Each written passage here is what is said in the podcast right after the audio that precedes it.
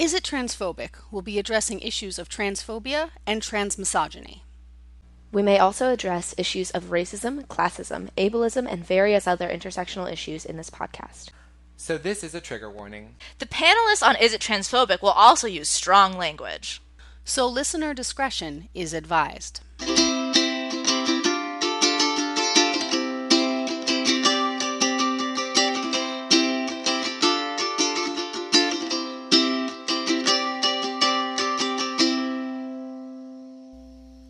Everybody, Ashley here again. Uh, dealing with a lot of the same stuff, the same uh, audio problems that we were having before. Uh, it was the same recording session, so I'm not going to take up too much time here. Uh, just letting you know that we are talking about Neil Gaiman's Sandman. Uh, it's kind of cool that now they've announced that there's an entire Sandman universe coming. I'm very excited, but at the exact same time, I'm curious to see how Neil Gaiman has learned, if Neil Gaiman has learned, uh, since doing Game of You. If you would like to support us on Patreon, go to us at patreon.com slash isittransphobic. Uh, and once again, thank you to all of our Patreon subscribers who donated at least $5 or more to the Patreon. And those subscribers include Alex T, Morgie Corgi, the NerdFit Network, and Sam Eaton, the Quantum Eye. Thank you all so much. Uh, so here is Sandman a game of you. Once again, my name is Ashley Lauren Rogers. I'm the producer, creator, and editor of the Is It Transphobic podcast. I use she, her pronouns, and today I'm being joined by Kelsey Jefferson Barrett, and I use he, him pronouns. Awesome. So, today we're looking at The Sandman, A Game of You, which is a graphic novel. It was put out by Vertigo, I think, right? Yeah, yeah, Vertigo as a DC Comics imprint. Um, this is the third full story in the Sandman series, um, and it's interesting because especially with this one, you're you're used to, particularly for the first two, it was heavily surrounded by other characters, but more so Morpheus, the King of Dreams. And so this one, he kind of takes a back seat. He's still very prominent, but he takes a major back seat in this. Um, for those who haven't read the comic, uh, Kelsey, do you feel comfortable giving a synopsis of what happens in this story? In, in just in Game of You or Sandman in general? Uh, just in Game of You Game for right You. now, and then we can talk a little bit more about Sandman specifically. Uh, yeah, so this um, story basically follows uh, a woman named Barbie and her friends.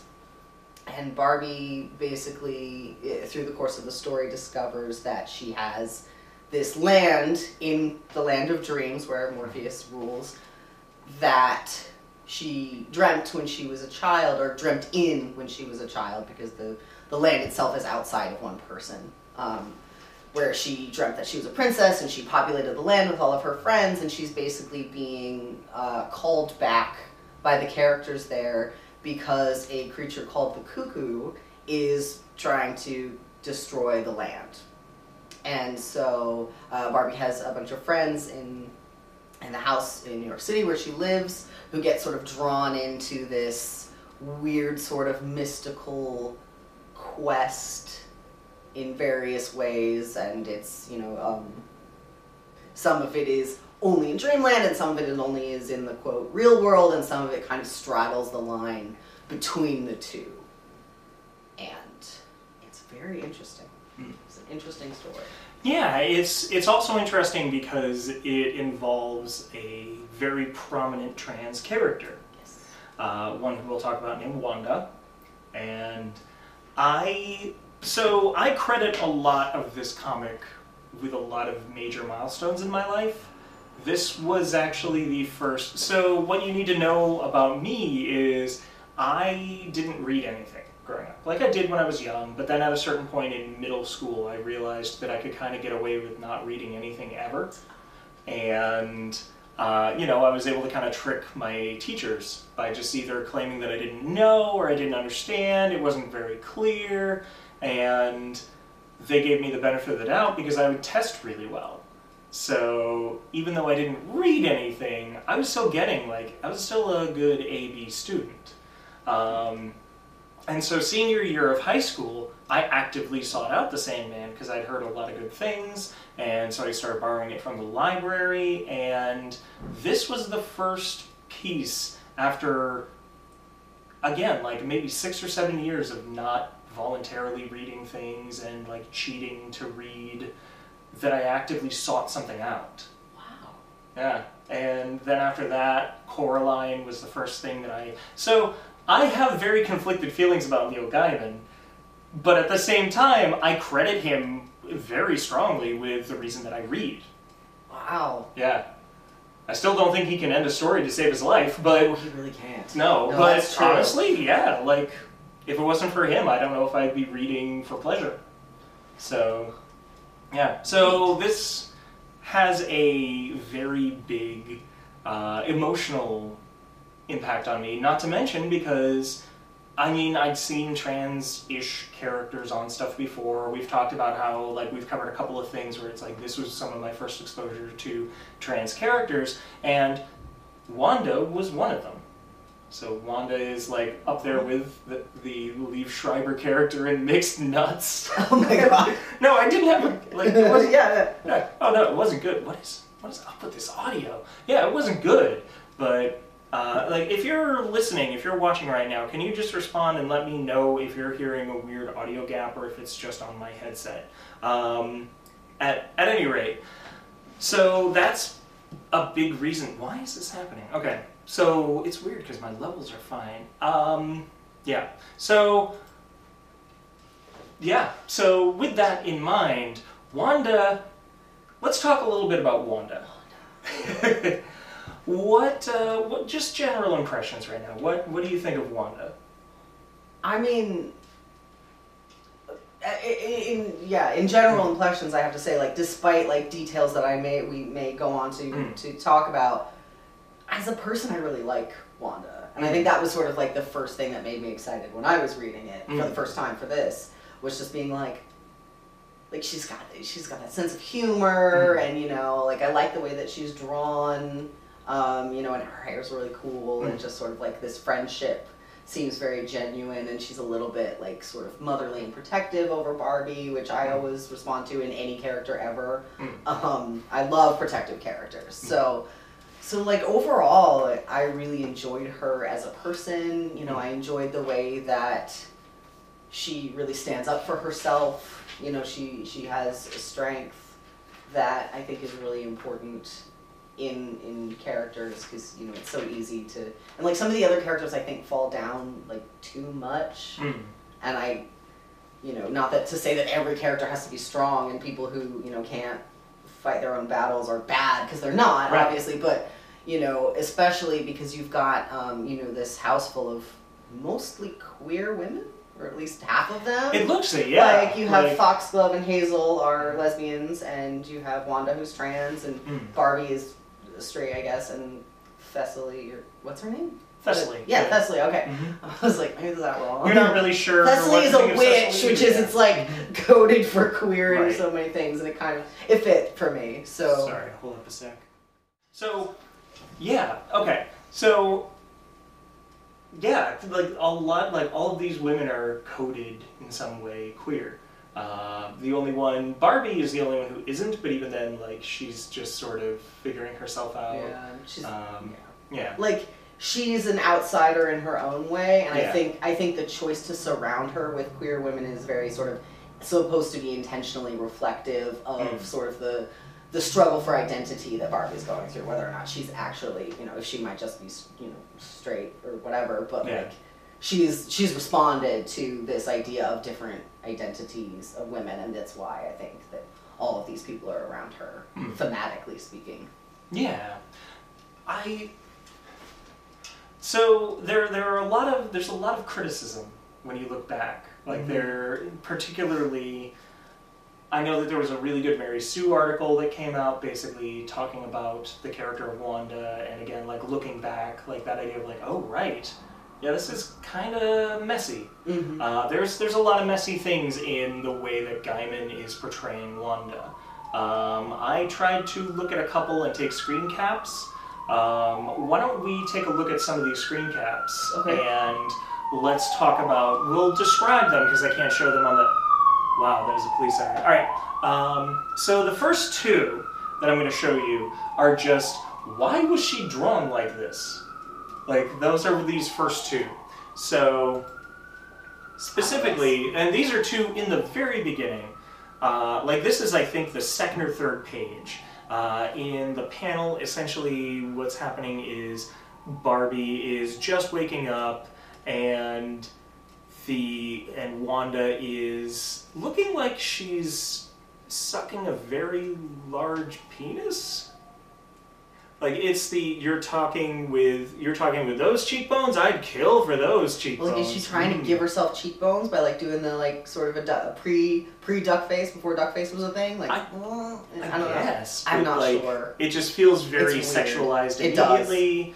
Uh, and another one, and again, like these could be very innocuous, but like uh, there's another one right here where it looks like essentially. Uh, no, I don't think so. I'm trying to remember where this was in context. Right, she's Oh, asking if she has real milk, and she's like, I only have soy milk. Yeah, And so they're talking about milk, and she's like, yeah. it's weird. It's it's a very weird one. Like she's got her fingers, her two fingers up. If you can't see because you're listening to the podcast, you can totally see all of this if you donate to our Patreon, even just one dollar a month. Uh, but yeah, she's got her fingers up in a V, and she's like kissing up, and it's just. And she is talking to the les- talking one of the lesbian couples. She's talking to Hazel. So I don't know if this is like derogatory at all, or if I it's don't just even like no. My first thought was Yeah. she's literally talking. They're talking about soy milk Mm. versus real milk, and she's saying, "I think that she'd only want something from the udder of a real cow." And my immediate reaction was like that she was like miming, like drinking from a cow udder. Was the only thing I could figure, like literally That's like wording it into her. I don't know, but that was That's like yeah, like trying to make words and visuals Yeah. fit together. Like I don't know that that's right, but that was I was just like I don't know. Like is she just being? Hmm. I don't know. Yeah. And again, this is like the, the first we're seeing a couple of these characters, so we're not sure like what what is happening. Um, so there's uh, most of these. Most of these are not visual. Most of these are things that are said. Um, a couple of other ones. When at one point Wanda is talking about her love of comic books and specifically um, this idea of like, oh, I wanted to be a weirdo. Basically, the bizarro world. If you are a fan of Superman and the DC universe, uh, like, oh, I wanted to be a weirdo when I grow up. Weirdo Alvin. Alvin, that's your real name. Wanda's my real name, Barbie baby. Alvin's just the name I was born with. Now, I thought that this exchange was interesting on a lot of levels. Like, do you? I'm curious if you have like just immediately like, what's your reaction, Kelsey, to to this panel? I actually really liked that Mm. bit. Um, I'm not crazy about the the the way that it's drawn, Mm. but the the sort of verbal introduction to Wanda Mm. and this idea of the fact that like she and Barbie are clearly very close. Mm. and I believe that Barbie's, you know, questions are not, you know, and, and it goes on. Other characters will then go on to misgender or question the gender of Wanda, but Barbie never does. Yeah. And I do believe that she's totally like, yeah, you're like a lady, whatever. Mm. Like I don't even think about it that much. Mm. But then you have those moments that it just feels so real to me Mm. that like as a trans person, you can have cis friends who are well-meaning, who love you, but who maybe just don't know that much about it. And you know, I don't think Barbie's like, Wanda's not your real name. I finally found you out. She's just Yeah. like, she doesn't think about what the term real Mm. name means. She just asks it, and it felt like Mm. very natural. And to me, it felt like, you know, the the response was a good lesson to the reader. Maybe Mm. like, no, I mean, the name I was born with, I, mm, Yeah. it I was mean- not the way I would yeah. phrase it. But like, I like that she was like, Mm. no, Wanda's my real name. Mm. I trust you enough to tell you what my name was before, but like that's not my real name. Because I think you're right. I think that there is something very realistic about that idea of like, particularly cis folk, using the term real name because to them that's synonymous with the name you were born with. Whereas what is reality? Like we look at like uh, uh, uh, Janet Mock's redefining realness. Like what is real? Mm-hmm. Like that idea of the real, the reality is this is who I am, this is how I live, this is me. Why would this name that I was born with matter? The only reason that I bring it up as kind of questionable is I don't know. I feel like I feel like it's almost a sloppy way to make a character dead name themselves. Mm. Like I get it. Like this is what they called themselves when they grew up. Like oh yeah, Right. weird Zo Alvin. But like I don't know. I'm not. I, I feel like it's just a sloppy. Well, especially when you couple it with the the artistry, name. and there's there's several different artists in the book, Mm, mm. and I feel like this is the most sort of. I feel like in the beginning they want to make sure you realize that Wanda is trans right away. Yeah. and that that might be the reason for some of the sloppiness is they're like oh no like we're gonna draw her a little bit different and we're gonna get that name in early so that you know because this is gonna be Mm. important later Mm. which that feels a little sloppy and a little Yeah. forced to me and i don't think it's necessary like i don't think it's like you know i, I feel like when cis creators make trans characters they they tend to think that like oh no if it comes up later everybody's gonna like go Mm. stop but wait that's impossible like you know i have to prep you that this is gonna Yeah. be a thing so in that way i think maybe but i mean Like almost like keeping it from being a quote unquote reveal. right It's yeah. which i can i can understand the impulse like yeah. You you don't want to write it like surprise they're trans oh my god. But also like i think the opposite can be really sloppy too where like you need to know this right away because if you don't it's gonna be the thing. Mm. so I, I sort of like I, I was sort of aware that like oh yeah i better make sure that the reader knows. But it, i also feel like I like the idea that a trans person, even who, you know, I feel like Wanda's someone who's like, yeah, that's my dead name, and that's how I think of it, and I don't want anyone to Mhm. ever call me that, but that she would still have friends that she might be comfortable enough to say, yeah, this is what my name used to be, yeah, Mhm. this, that, that. And, Yeah. and like, so I'm sort of torn, like, mm, Because I know, and I didn't take a screenshot of it, but she does follow it up essentially saying like, "Now don't ever call me that." mm-hmm. But yeah. hmm So the next one is this one. Here we go. Uh, and I brought this one up less on a trans scale, but more on the idea of like the gender binary being set and being very identifiable. Uh, it's Barbie talking about how when she was a girl, her dad wouldn't let her read comics because they were quote unquote unladylike. Mm-hmm. And I think this is actually one of the better points in, you know, in, in the comic and in what they're doing is that idea of like, yeah, there are still binary gender norms set up and we're trying to break them down. Yeah. Um, so yeah, like I, I don't know. It just like did did that resonate with you at all? Did that like Yeah, I mean, I definitely noticed that right Mm. away. And of course, we get a call back to that later at the Mm. end when she goes to the comic shop and the guy's like, What's a female doing here? No one with that Yeah. small boobs would ever buy a comic from me. And you're like, What? Yeah. So realistic, though. And and I appreciated like that being recognized. Mm. Um, And I feel like we're we're definitely moving away from that as a Oh, geek totally culture, are. but at the same time, like this. well, that's one of the 90s, things that yeah. people are so angry. Like Yeah. the guys are so angry about is like women are coming into our spaces. Oh no. Ah, not the ladies. Yeah. Uh, where can I be safe? Uh, I just want to be able to be misogynistic and problematic. Why can't I? I just want everything in Yeah. every comic to be drawn completely Mm. in a way that's Just the, for the me. boobs are out, so they're you know need. Giant boobs. Okay. Uh, the next one that we're looking at, the next panel is. Uh, this is right before they're about to meet uh, one of Barbie's old friends from this imaginary world or this this dreamscape that she used to escape to.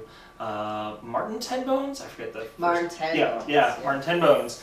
And let's see, hold on. I was uh, talking like this idea of Wanda basically after hearing the story of the father not wanting her to read comics, Wanda kind of responds with, "I think my parents tell their friends I'm dead," and Yeah. it really like it, it tugs at your heartstrings, um, but it's sadly very realistic. Very realistic. Yeah. Like it's some shit and it needs to be fixed, but I, it just like it, it resonated with me as like a very realistic thing that some parents do essentially say that like oh our, our kid died and I didn't even necessarily think about it until the end of the comic, which spoiler alert, Spoiler alert. Wanda dies. Which I think we should why don't we talk about now? Okay. because in one fell swoop, Neil Gaiman kills his only POC character and only trans character in this particular set of comics. In this particular, in volume three, uh, he kills them all in one fell swoop. Yeah, And not into it. yeah, no, that was bullshit. Um, I'm kind of sick of. I mean, we're all uh, we- we've been sick of it. Everybody's tired of it. Yeah, everybody is tired of trans people dying. Everyone is tired of POC people dying to further a cause. Because even then, the, the POC person, the, the homeless woman that we see Yes. throughout, um, she talks about her quote unquote son, who was also trans or in some Her, way her, femme. her nephew. Nephew. Was it a nephew? I No. believe she says my nephew. Hold on. I think I, I think I saved it on here. Hold on. I'm gonna, we're gonna find this. We're gonna find the exact. It's a race. I'll look Yeah. my book. My grandson. Oh my gosh! Okay, I knew the word "son" was in there, but yeah, Yeah, you're right. yeah. Uh, and we don't really, Saving up for the operation. That was says. it. So that's their Mhm. suggestive. Honestly, there was His just so mom much in used to this. say he was the daughter she'd never had, Mhm. which is an interesting thing to say if you're going to say he, but Mhm. also confirm the daughter status. Yeah. So, and I feel like that's something, and again, like, I don't want to necessarily completely, like, tear it down, because honestly, especially in the 90s, yeah, these were kind of realistic. Like, as Yeah. far as, like, sh- like, people being shitty, but I think it also should be noted that, like, just because it's realistic doesn't mean that that makes it good, okay, or even necessarily great writing. No. It means that you have an even bigger burden to make sure that people know while this is realistic, it's BS. And to an extent, you really do feel for Wanda by the end. Oh Like gosh. you, I mean, you feel for her from the start, but you really like that is a gut punch. You are with her. She's, but and it really to me i, I Hmm. feel like it was one of those you know there's this this fairy tale quality to these stories Mm. um, where it has it has its own sort of mythos and internal logic but there is that sort of like similar idea of like the risks we take and that sort of thing and one of the things that struck me very much about it especially when for the most part most of the characters are better rather than worse in Yeah. the way that they gender wanda Mm. and then Thessaly and her moon magic happen. yeah, And all of a sudden it's like, well, you're a man. Like Mm. I called you she this whole time and like Yep. confirmed it, but now I'm like, look, you're a man. The moon thinks you're a man. You can't come stay here, which is what eventually Mm. kills her. And when they go to Dreamland, the three ladies go to Dreamland to rescue Barbie, and the quote man can't come, mm-hmm, but has the important job of guarding Barbie, her best friend. Like Wanda's the, her best friend. mm-hmm, They go mess with things they're not supposed to. Morpheus is like, mm, "You were bad." Mm. The moon being messed with is what causes the storm that kills Wanda, Mhm. and everybody else gets away scot free. And Thessaly gets away scot free, and Wanda is the one who was killed. So, like, at some point, this character that I like, that uh, has a lot of spirit, that is loved by her friend, kind of just is just kind of dropped thematically. Yeah, and doesn't have like a journey that completes it itself like in any kind of meaningful way. Mm. and and, the, and he kind of brings it back a little bit as far as like barbie's you know sort of going to the funeral and remembering wanda and sort of you know dealing with her wanda's horrible parents and everything but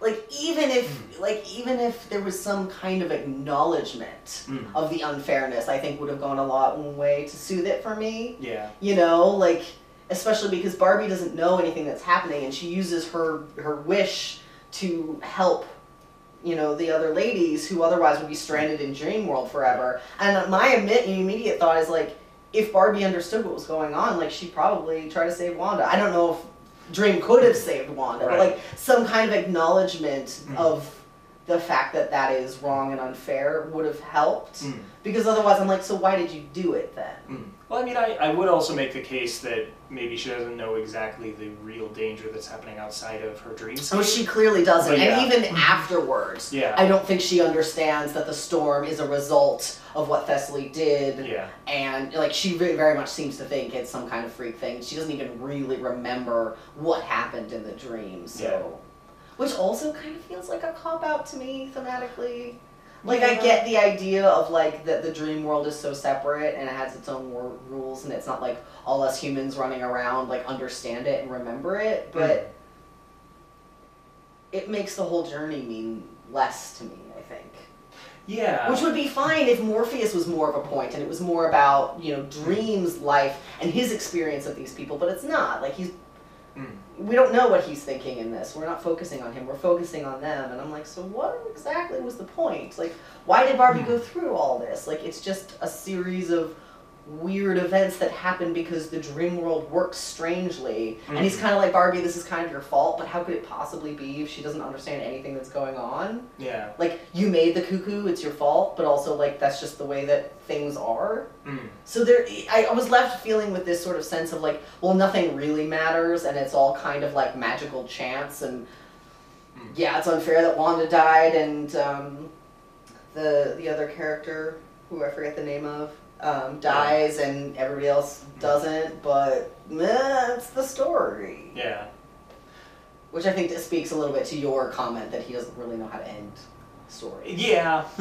I mean, this one I feel like has a decent ish ending if you remove a lot of the problematic stuff that we're going to talk about, Mm. uh, specifically the idea of kill your gays. Um, but Mm. what I think this, like, and I think the reason that I'm kind of like stuck on this is because in that moment, the moment that like and there's there's a couple of things like at one point she busts in with like uh, at one point Wanda I think exits her apartment and Hazel remarks that uh, she's got Oh my god, that is the and- worst Yeah. moment of the entire the, the entire Yeah. thing for sure. Mm. And like both I think from just sort of like a general standpoint of like Mm. why is this in here this weird Mm. trans antagonistic thing, Mm. but also like Hazel's character. Like, what does she say? You have a thingy, and points at it. Like, is Hazel five? Like, I know she's a lesbian, but she knows the word. Like, what? I didn't. I, I thought Hazel was handled about as we go. badly as Wanda. Uh, yeah, like you've got a th- yeah, literally you've got a thingy. You've got a thingy. But the thing is, so here's the thing. I'm so conflicted because honestly, Wanda is responding with great responses. Yes, every single response she Yeah. has is brilliant. And I'm like, you get him, girl. And I'm happy that the the homeless woman character definitely like sides with her and is with her and there's still problems. But like yeah, but at the same time it would have been nice to have one of the other characters be able to stand up for her and say like, "Hey, this is what it is." Uh, but like in this case, uh, Hazel, didn't anyone ever tell you that it's not polite to draw attention to a lady's shortcomings? Which okay. Like, but that's a very Wanda thing to say. Yeah, I mean, like, if we want to sort of like, okay. accept the world Yeah. of Wanda, like, Yeah. she she's got a very specific sense Mhm. of like herself and the person she wants to be, and I don't Mhm. think that like, you know, in a vac, like, I don't think there's anything wrong with that until you Yeah. sort of start extrapolating about like, okay, well, Hmm. you know, I feel like if everything else was great, this Yeah, would be yeah. this would just be a like okay, yeah, that's like, Wanda. Like I can see But- that, yeah, Mhm. like, you know, and Yeah. and I do like that because you know Wanda does have all those snappy things, Mm. and that like, you know, Mm. she's not like, oh my god, I have to run away and like put on a robe now. Mhm. Like, you know, she's got a certain sel- sense of self confidence that. You know, she's expressed the idea that she like really wants, you know, to have bottom surgery, and that's a mm. thing she cares about. But she's also like, yeah, and this is me and my panties, and we're busy now, and I'm not going to worry about it, which I kind of like. Well, she's also appreciate. scared about having the surgery, the quote unquote the surgery, which I actually really Oh, I like. It's identify with that. so it's one of those things where like it's absolutely yeah that's a truth and i think it's a truth that people don't understand is that like yeah it's an invasive surgery like any of the surgeries that you may opt to get are invasive surgeries and they're very they can be terrifying they can have long-lasting yeah. effects and Absolutely. as much as people like to use that as a defense to never get them, like for those of us that are actually trying to live it and trying to figure ourselves out and what we need for our bodies, it is a terrifying prospect. Um, but I wish that the message also contained a hey, you're still a woman.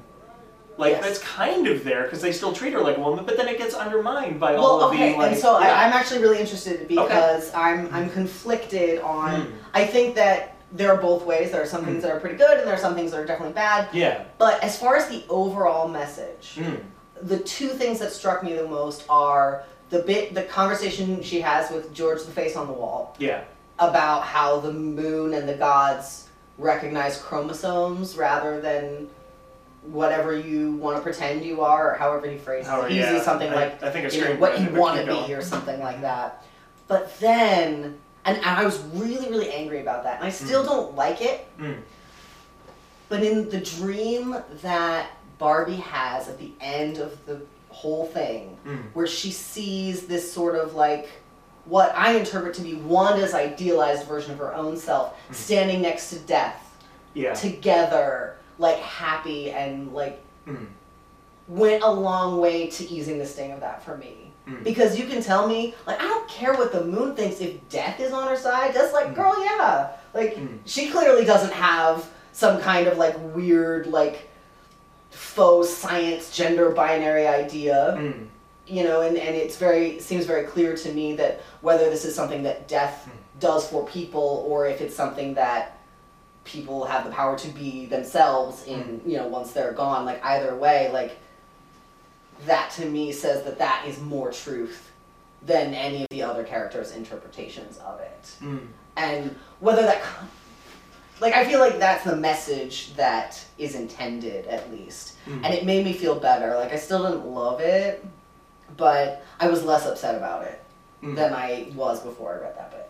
I'm I'm a little. I actually just have a very conflicted feeling about the the idea of like, a. I mean, we- we're always gonna have a conflict about the fact that they just killed the only trans character Yes. in the entire. Like there's comic like book. it would be better But- if she lived, no yeah. question. But also, I don't know. I kind of would have rather she looked the same and happy. Mm-hmm. Only because it is one of those things where it's like, all right, it's it's this is the direction that uh, Wanda has an idealized version of herself, and so Barbie is seeing Wanda in the idealized version of of her.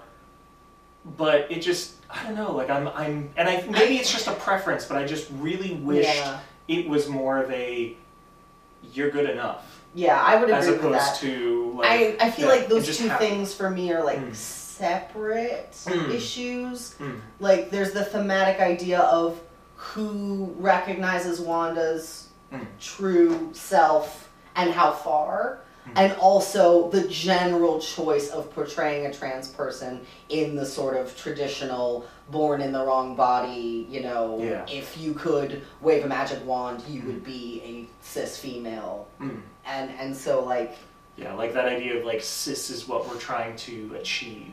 Right. But on the other hand, yeah. like there are some people who, for whom the born in the wrong body narrative still resonates, like despite the fact that it is sort of like a cis medical gatekeeping thing. Mm. Like the trans spectrum can cover all of those things, and I do think there are some people who really do, you know, have extreme dysphoria, who really, you know, might feel that way. Mm. Yeah. So Yeah, like it's it's it's a complicated thing, and there it is. But like, Right, and then You you're running into the her. problem of she's not the Yeah. main character, so Mhm. you're not getting as much information about Right. her, and you're running into the problem of there's only ever one trans person in everything, so you're only Mhm. getting one representation, which is sort of like a larger shortcoming. So it kind of like I kind of change my mind, and it depends on sort of like what mood I'm in and like Mhm. how forgiving I want to be, but also like mm, you know, when things happen that sort of, you know, Mm. the fact that Wanda's comebacks are so great, as you said, like, yeah, make me less upset that he sort of did this traditional thing where, it, with the sort of born in the wrong body Mm. sense and all that stuff. Mm. I I've just pulled up for Kelsey and I the moment, uh, essentially like one of the major moments where she's talking to the face that has been nailed to the wall, uh, and also the I don't what sent the the body was it something from the dreamscape Okay, or was it like I as didn't far as. I understand it, and, and, and this is where I Mm. wish I, I had actually read the rest of Sandman, and I may Mm. actually do that because I feel like there might be something in the world building and rules Mm. that explain this a little more. But as far as I understand it, the man George Mhm. was a real regular person, Mm. and the birds inside of him were like dream birds that got sent somehow and became a part of him. Mm. So that like he is a real person in our world, but then he had become sort of infected with this magical cuckoo thing. Yeah. Ah, the cuckoo thing. Yeah. So the reason the reason I bring it up is because okay, like I've seen essentially he's saying like I've seen death. I'm I'm from beyond. I know things, and he's talking with Wanda, and we just assume that he's absolutely correct. But Right. it's but where Yeah. where did he actually go? Like we don't really know. Right. Well, So, he's dead, Mm. and so his spirit went to death, and then I guess got temporarily recalled to, into his dead face, nailed Yeah. to the wall, so that he can talk to them. So Mm. I, I guess, yeah, the sense would be that as a dead person, he has some greater knowledge of the other worlds than, Mm. and maybe also from the cuckoos who lived inside him. It's not clear. Yeah. But yeah, like and and so like he's focused on chromosomes in the operation. Like uh here's like I, I I really it's still base, but I wish that like there was a little bit more than just the base. Uh, Wanda essentially responds like I'm not a man. Listen, I've had electrolysis, I'm taking hormones, all that's left is just a little lump of flesh. But all that doesn't matter, inside I'm a woman. And I don't hate it, but it's still very like base level. Like you don't need the electrolysis, you don't need the hormones. Right. Well, and I But- think I think that you're Mm. running into, and, and I think the Mm. reason that I want to give it sort of a more forgiving eye Yeah. is I do feel like the the intent behind and the message behind is good. It's Yeah. the knowledge of and I think this speaks as much to, you know, you run into this problem a lot of times with people who want to be transpositive Yeah. but who are kind of stuck in a gender binary way of thinking. Mm. And I was actually I was reading um, I think just on neilgaiman.com Mm. a bit where Neil Gaiman talks about how all his books have genders Mm. and like literally I forget Mm. which ones he said were which, but like like Neverwhere is a boy. Like the, the book is a boy. Mm. And like this like Sandman he classified into like the boy stories and the girl stories and this is a girl story and that's Mm. why all the characters are girls and it's and he I think he said something to the effect of like it's not the only thing but you know the main character is a driving force in Mm. the gender of the story. And I think that I think that I get a feeling, you know, when I just sort of absorb it of Mm. transpositivity and you know wanting to do right and coming from a genuine place Mm. and just falling down in this sense of what is gender and gender binary and this idea that like Mm. in like I, I believe Neil Gaiman when he says inside Wanda is a woman. Mm. Like I, I believe that he agrees with her. Mm. Or even But I he's think- using the same words that like are still very like Right. limited. in Right. his- And I don't think he's that he yeah. Yeah.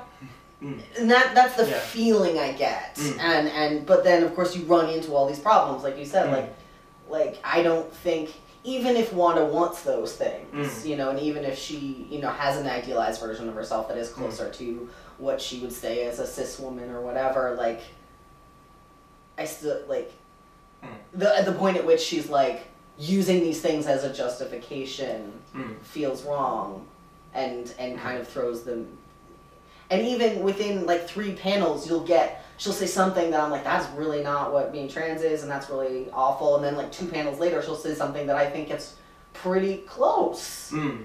um and it's it's really awkward Mm. you know and the she goes on to tell like like he's like well the gods care out your chromosomes and she's like well the gods can shove it up their butt Yeah. I and like me see if i don't hate that yeah. like, I think chromosomes is the wrong choice. Mm. I think that. Oh, there we go. Uh, let's see. So George on the wall says it's like uh, gender isn't something you can pick and choose as uh, far as uh, the gods are concerned. And Wanda just goes right at him and says, "Well, that's something the gods can take up and can take and wait, hold on." Fuck. Well, that's something the gods can take and stuff up their sacred recta. I know what I am. Like that's Like, beautiful, yeah. and I totally buy like a, Mm. that the gods in this universe can be just as prejudiced and bullshit as anyone else. Yeah. Like I kind of like love the in a Mm. way the idea that the moon is a TERF. Mm. I'm like, yeah, I buy that. Yeah. And you know, you're very used to hearing like, you know, Well, that also- sort of like, you know, periods are what Mm. make you a woman, Mm. and your ability to have a child is makes you a woman, and you're connected to the earth, and the earth is female, and the sky is male, like all that stuff is very old and sort of come back in this like weird new age sort of reclamation of you know weird femininity, and I'm like, I don't think that it's put well. I think that Mm. saying the gods care about your chromosomes is stupid. Yeah. But if you wanted to find a slightly less like gender binary, you know, body focused way to say Mhm. something like that, I wouldn't hate it. Especially when Yeah. we get the fact that death is clearly like, no, that's not true. Yeah. I mean, death is just Like you're like the moon is just a turfy bitch. Mhm. Like cool. I I I, I well, and, and I think Yeah. a lot of that stems from, and this is a thing that I had that I talked with a lot of young trans folk about, is this idea of like the, the term second wave feminist being immediately turfy and evil, and it's there's a lot that everyone, like particularly uh, women identified folks, but like everyone gained from second wave feminism. There's a lot of good stuff to come out of second wave feminism, and unfortunately, one of the largest vocal they were a very vocal minority, but like one of the largest that people tend to remember is this turfy logic. Yeah. Is this idea of uh, like you know because that's that's just unfortunately how it kind of came down. That's what people remembered, and this feels very like end of the second wave style Yeah. of that particular sect of second wave feminism. But again, looked at as if it's you know from an outsider, from Neil Gaiman, from someone who's who didn't grow up a woman, but is still very is still very decent about looking into those issues. It's kind of on the outside, seeing like, okay, I think this is what they're talking about with this stuff. How can I both incorporate it and sort of be yeah like Mhm. I don't know. I, I don't exactly know where I was going, but it feels very like the the that kind of like clash between the second wave feminism and the transpositive a- aspect of second wave feminism. Yes. Yeah. I, I would agree with that. Mhm. And I think that because like a lot of, you know, the sort of like fantasy mythology around witches and magic and female stuff is also like it, it the language of it and the, and the magic of it is Mhm. already tied up in the same language as that sort of you know second wave like Mhm. moon's blood and the moon and female power and it comes from a very different place than male power like Mm. it's it's a tr- it's an easy trap to fall into because it's already set up that way Mm.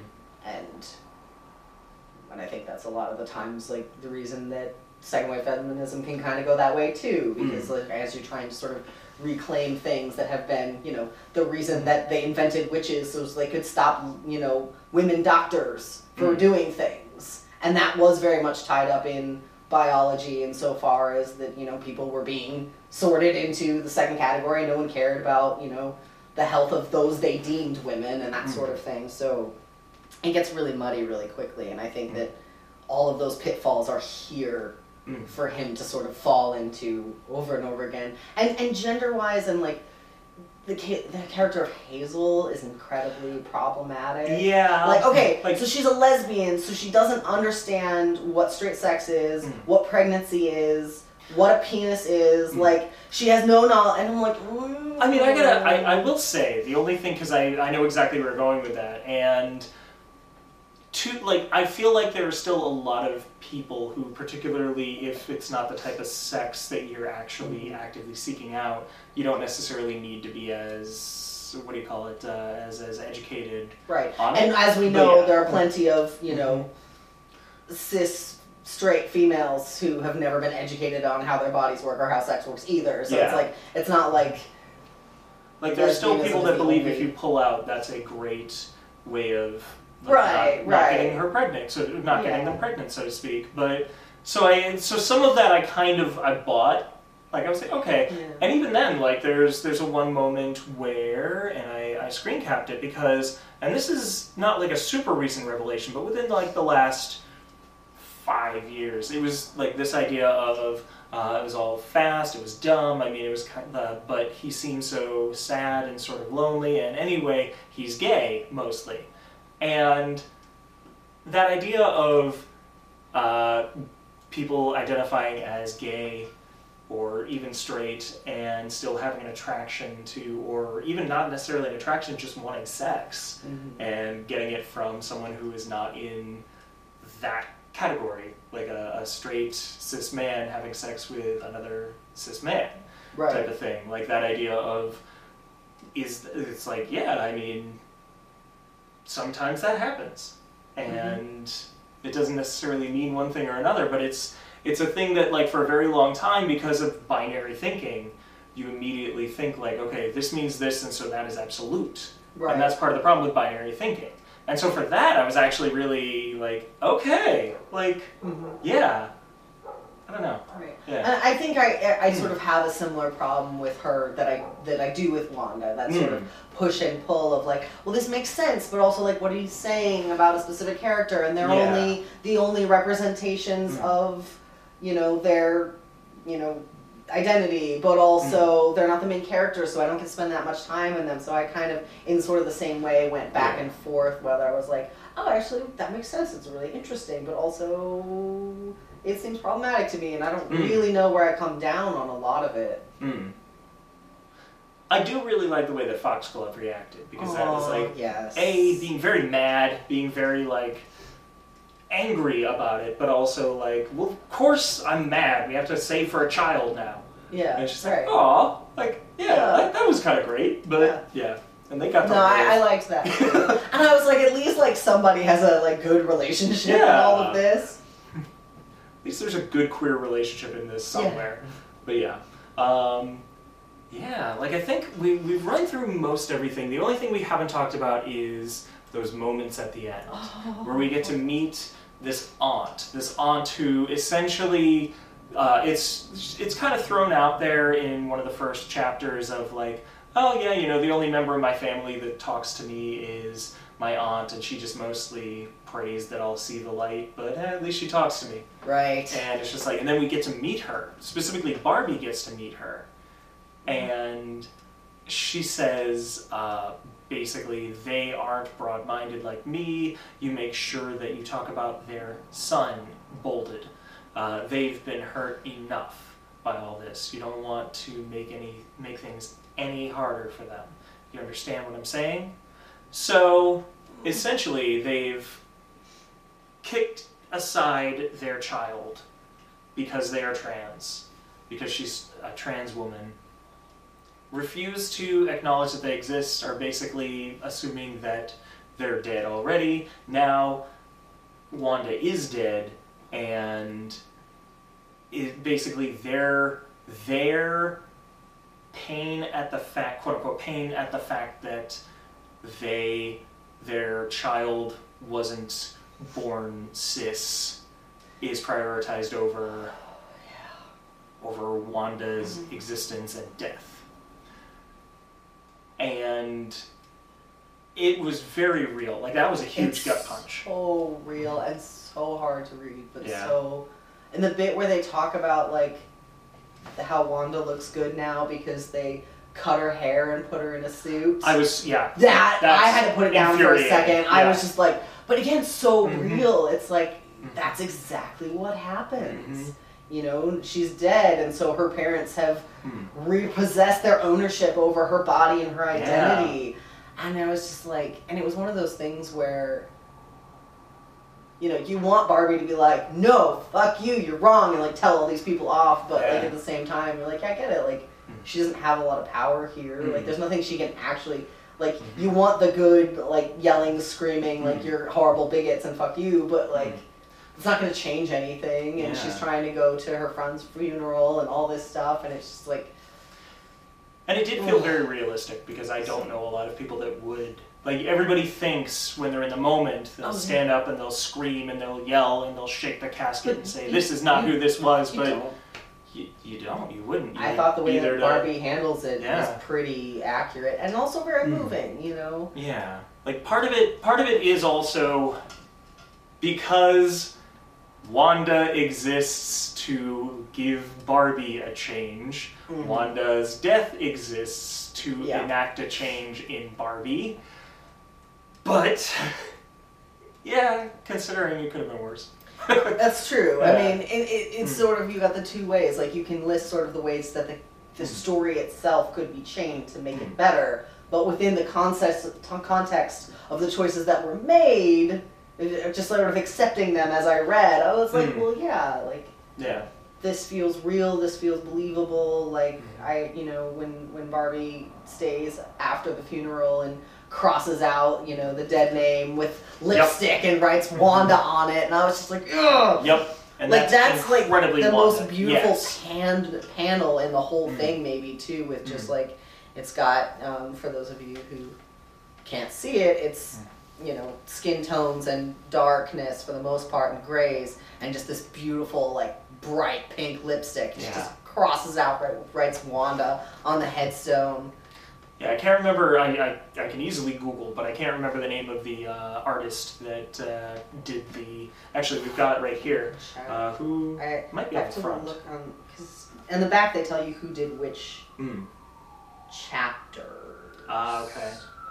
But yeah, the, There's a bunch of artists on this. this is really good color work. Whoever did the coloring on it, like it's really just that idea of like these stark lights, like your your whites, creams, and blacks, and then right over the gray, you've got this vibrant pink Wanda. Oh, it might have been the same colorist uh-huh. all the way through. Danny Vozzo. Okay. Well, I love it. Like I think that this is it is a really if you're gonna go down this path, I don't recommend people go down this path. We've seen enough dead trans people. Yeah. But honestly, if you're gonna go down this path, that's that's what you need to. That's the bar. Like, that's the bar right there. Um, so we've gone through pretty much everything that I wanted to talk about with it. Uh, let's talk about whether it was enjoyable and whether it was transphobic. Is there anything you want to throw out before we do? Is there something No, that I you're just like, ah?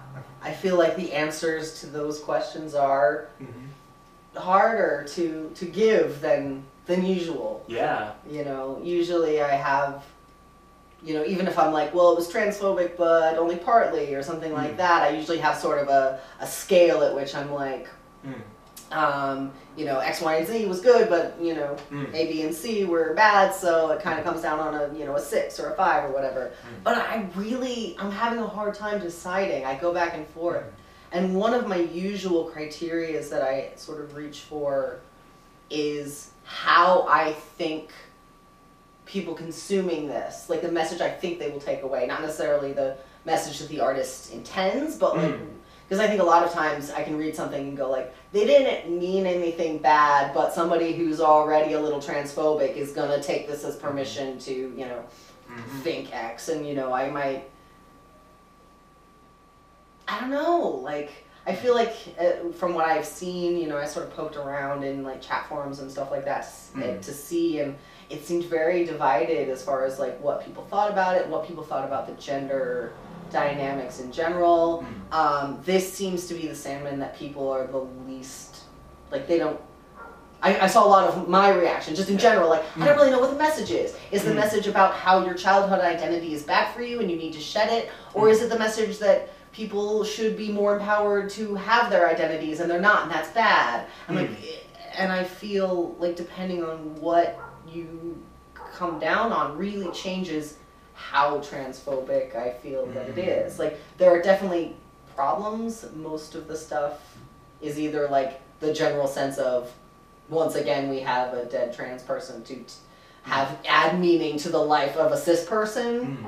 and the sort of like binary thinking in the body stuff is problematic for me Mm. but I also got a lot of joy from certain bits of Wanda's story and I also sort of felt like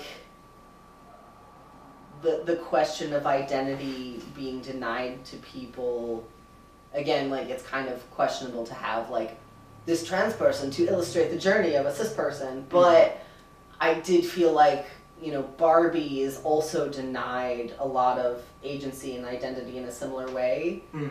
like within the in the scope of the the um, you know this sort of dream world that she's become an accidental creator of and yet has no power over and actually has power over her and you know she's trying to live in this sort of like dual identity of like recent divorcee and like I got the impression that her life before she was divorced was like really like classically perfect like Mhm. literally her husband's name is Ken it's Yep. Barbie and Ken in their perfect world Mm-hmm. um I can't remember because I didn't reread the first the the the graphic novel that came before this one, but she was a part of the like very end of the graphic novel that came before it. I think so that they could signal going into this one. right and like Um, her husband yeah. dreams about numbers or something like that Mm. and so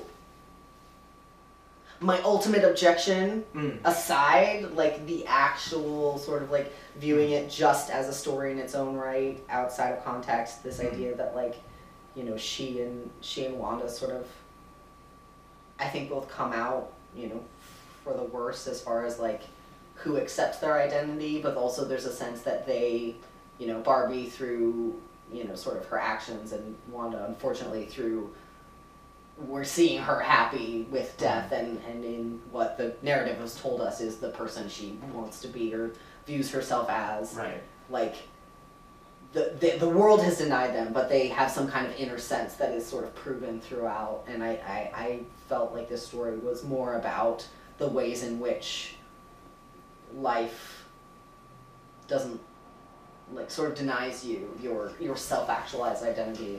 Mm. and that I didn't hate, and that I think there's like a place to talk about that as far as it, it pertains to trans folk, because you know we do sort of, you know, even in our sort of perfect dreams where we think you know transphobia is going to be a thing of the past and gender binary is going to be a thing of the past and essentialism and all that sort of stuff like there are still a lot of questions even for us of like what would that look like and what are the practical as well as social constraints of that so so yeah, I would say there's a lot of problems and transphobic bits, Mm. but overall, I felt more positive than negative about it, especially considering when it was written.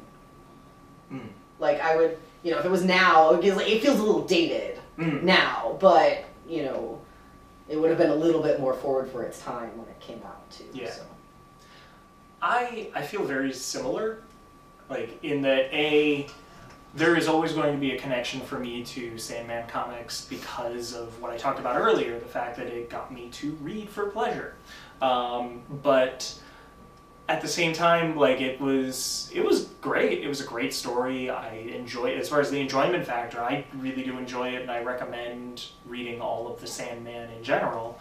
Um, as far as on the transphobic scale, I feel like it's transphobic in that way that it throws a lot of transphobic people and ideas and has one character eh, one character and in the end two that are still in some ways perpetuating them but feel realistic but you've got one who is just unabashedly no this is who i am but it's written from the perspective of someone who isn't from that background and so some of it gets lost and so i i feel like it's so close Yeah. is what it is. But at the same time, if you're one of those people that, uh, if you're if you particularly like have uh, triggers about specifically like hearing people constantly misgendering other people and uh, using that as a tool, and again like dead trans people. Mm. I, I mean, who doesn't have that trigger? I mean, like, that's- that's like, but you know what I mean. Like that, that, like, if these are parts of your triggers, I don't recommend it. Don't, don't read it. But yeah. if this is a thing that you're like, hey, this is, as far as like historically speaking, this is not that bad. It's been, there have been worse portrayals, but that doesn't mean it's a great portrayal. And so for me, I don't even know that I can necessarily put it on a scale. It's just conditionally Yeah. transphobic or not. It's conditionally transphobic or empowering, like depending Yeah. on. And I think that's true. Like, I feel like, especially talking about it as a trans reader, Mm, um, you know, you can, depending on, as you say, what your Mhm. triggers are and what you sort of want to get out of it, you Mhm. can sort of look at it from a le- either lens, mm, and you can be like, I want to sort of focus or like. I, I want something good from this, and like, what can you give me that is wonderful, Sandman? or you can be like, oh yeah, I can use this as a reminder. Like, look at all this, look at all this out of context Oh bullshit that's going oh on. my Yeah. gosh. I mean, like, Yeah. I would have rather Mhm. that it was just like the Sandman issue about Wanda and her amazing dreams and like her life, but Yeah. yeah. Give us more Wanda. more Wanda. Uh, Yeah. If if I turn her like into some high- kind of goddess who like hangs out with Death, Yeah. and like ha- like Death can be her new Barbie, and they can just be Mm. pals and like do stuff. I don't know, something like Kimmy. For for a little while they were talking about, and I don't know if they actually pulled the trigger on it or not, but uh, they talked about doing like Sandman sequels. Uh, like this was ten years ago, but like like sequel or prequel series, and she's like, yeah, more more of this. Uh, the other character that we don't talk about because they don't appear in this graphic novel that I'd love to bring you back for in a future episode is the character of Desire, because Yes, you know love there's to the- talk about Desire. yeah, Desire. Desire Yes, is yes, great. Uh, Desire is neither male nor female. Desire is, and so like it's all like Desire lives in a giant gold statue of themselves. it's like there's this whole like that whole character, it like constantly followed by Desire's sister Despair. And like it, there's just so much to that character as well. I'd love to get into at another point. Yeah. Um, I realize that we're kind of ending this on a non-committed, almost a I, non-committed I level. can't like I just, commit. I want yeah. to. I Yeah. very rarely have this problem, Yeah. I just can't Mhm. really decide. I think there are good parts and bad parts, and sort of in the middle parts, and Mm. things that could be better. But ultimately, like I can't really say yes or no, or Yeah. even give it a number. I don't think I can. I think I think I leave it at it's problematic, but read it if you, especially if you're looking for like the history, if you're looking for like mm. per- portrayals that like yeah, this is something that people talk about. This is a portrayal of a trans character in a comic book. This is that's not necessarily done the best, but not necessarily done the worst. There's good there's good moments and there's bad moments. It's problematic, mm-hmm. but that's not necessarily terrible. Mm.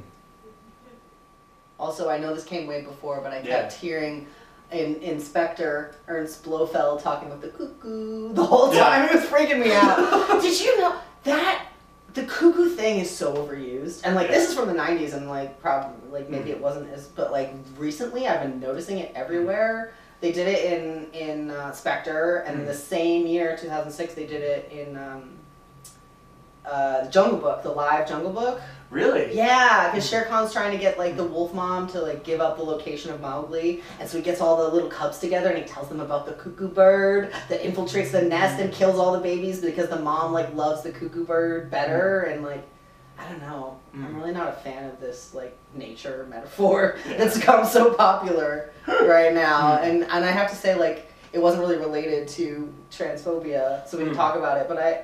I still don't really understand like what the cuckoo is in this, or like yeah, they don't really, really define it. I guess they, I guess that's Yeah. kind of the point, but I'm just Yeah. like, wait, what? Like, what was all this journey for then? Hmm.